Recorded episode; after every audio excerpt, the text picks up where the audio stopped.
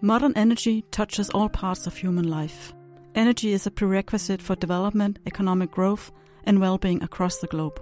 However, energy production of all types is also responsible for almost seventy-five percent of all greenhouse gas emissions in the world.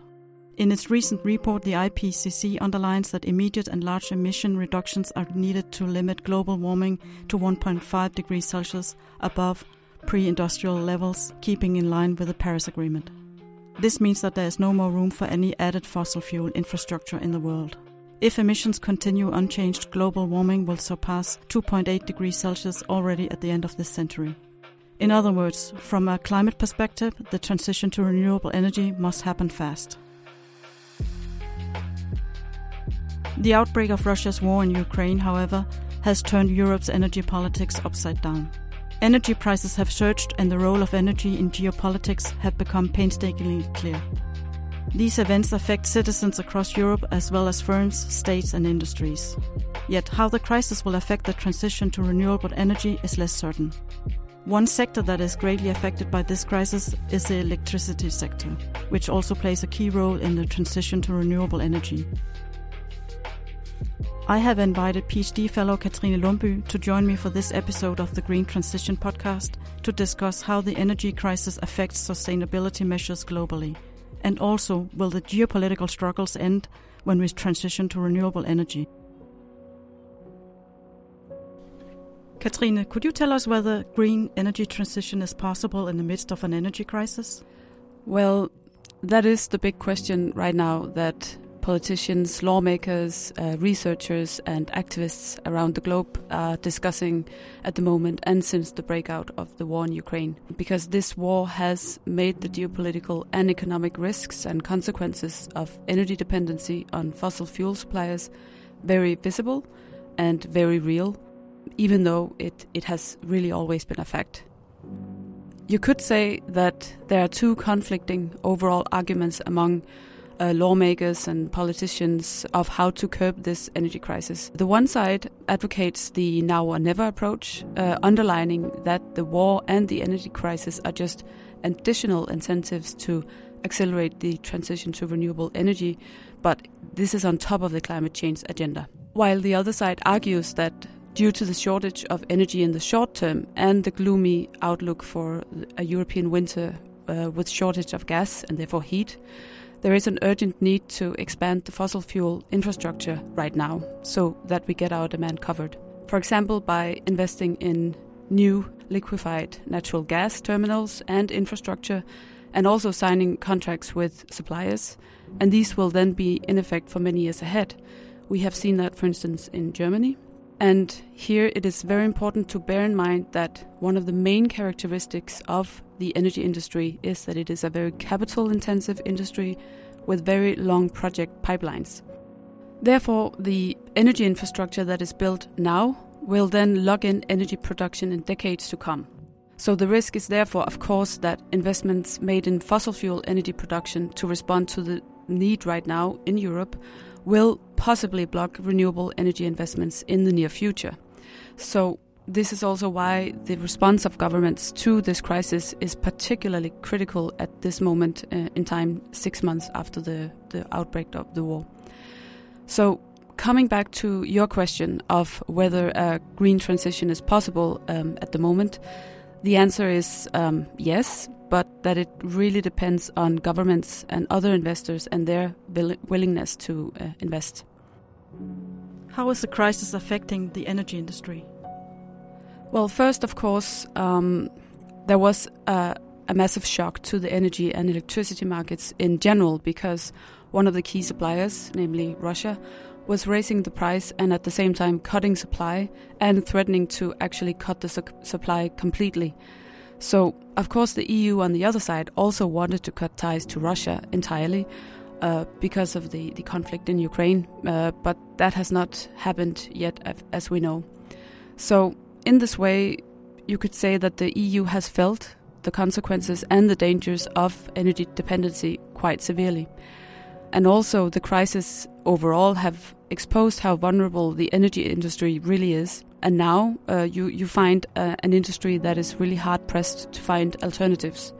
What we have seen until now is that the E U and governments uh, in general have attempted to accelerate diversification of supply in its energy mix. So that means that the E U is looking for alternative options to Russian gas and also in some cases oil. So this response in some ways bears similarities to the aftermath of the oil crisis in nineteen seventy-three. Back then, Europe's very strong energy dependency on the OPEC, on oil, Uh, placed European countries and also other countries in a similar situation to what we see today. And the response from many European governments was also back then to diversify supply away from oil as fast as possible. And it's quite interesting to see that this was also at the time when investments began in renewable energy alternatives in Europe and nuclear power as a direct response to this crisis. For instance, Italy invested in solar, wind, and nuclear, Denmark mostly in wind, France also in renewable energy but mostly um, nuclear. And again today you can see that the key for the European energy industry in general is uh, the diversification of supply. So you could then ask, knowing uh, how this crisis unfolded, could the current crisis have been prevented?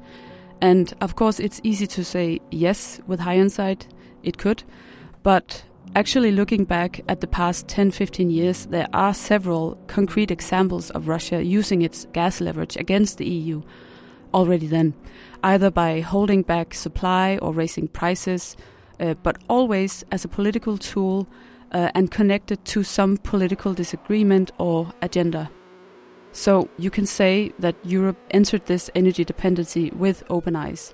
And there have actually also been several occasions where experts have underlined the danger of energy dependency during the past twenty years, this time that it has taken to build the, the really comprehensive gas infrastructure to Russia.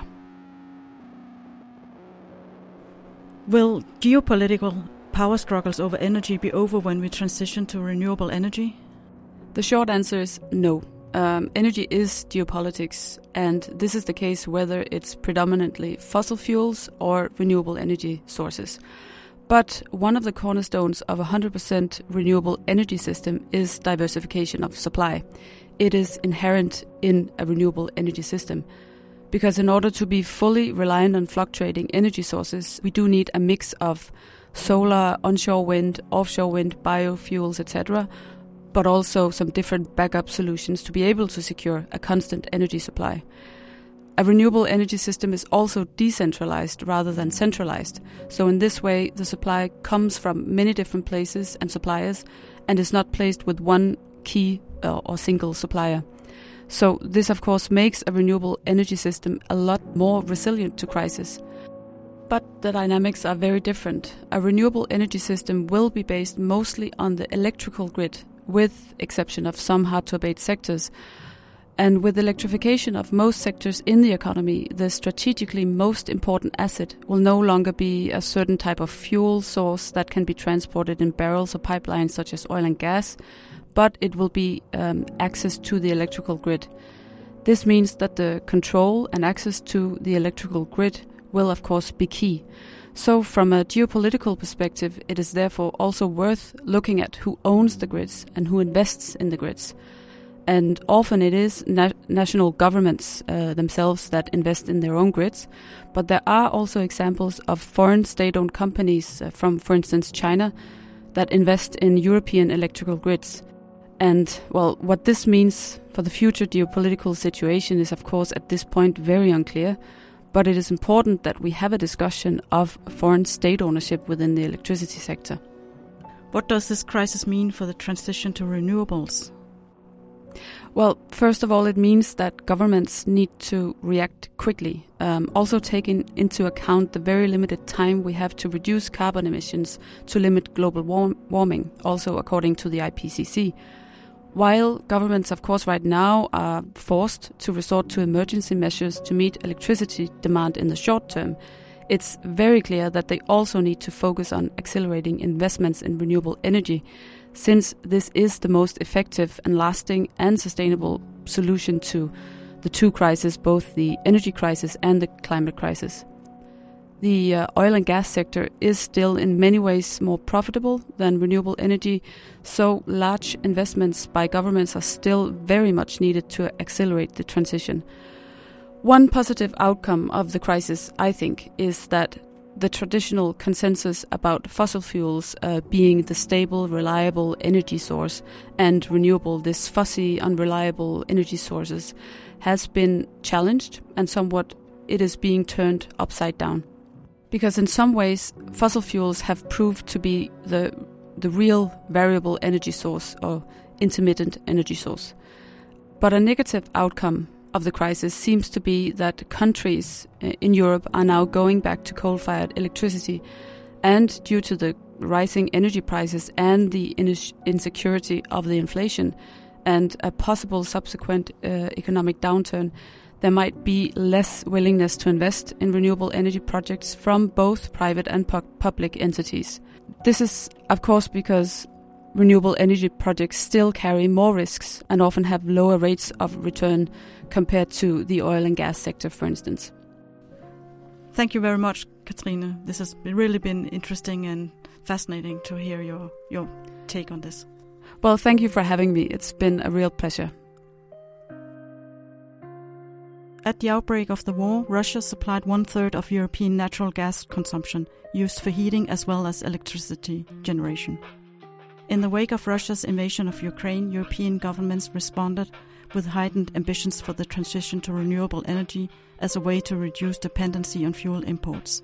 However, six months since the beginning of the invasion, we have witnessed a partial return to coal-fired electricity production to meet demand in Europe.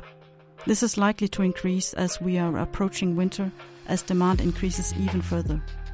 At the same time, the I P C C have made it clear that the world is at a crossroads and emissions must start decreasing. Europe is torn between, on the one side, securing energy supply by returning to fossil fuels, while attempting to accelerate the transition to renewable energy.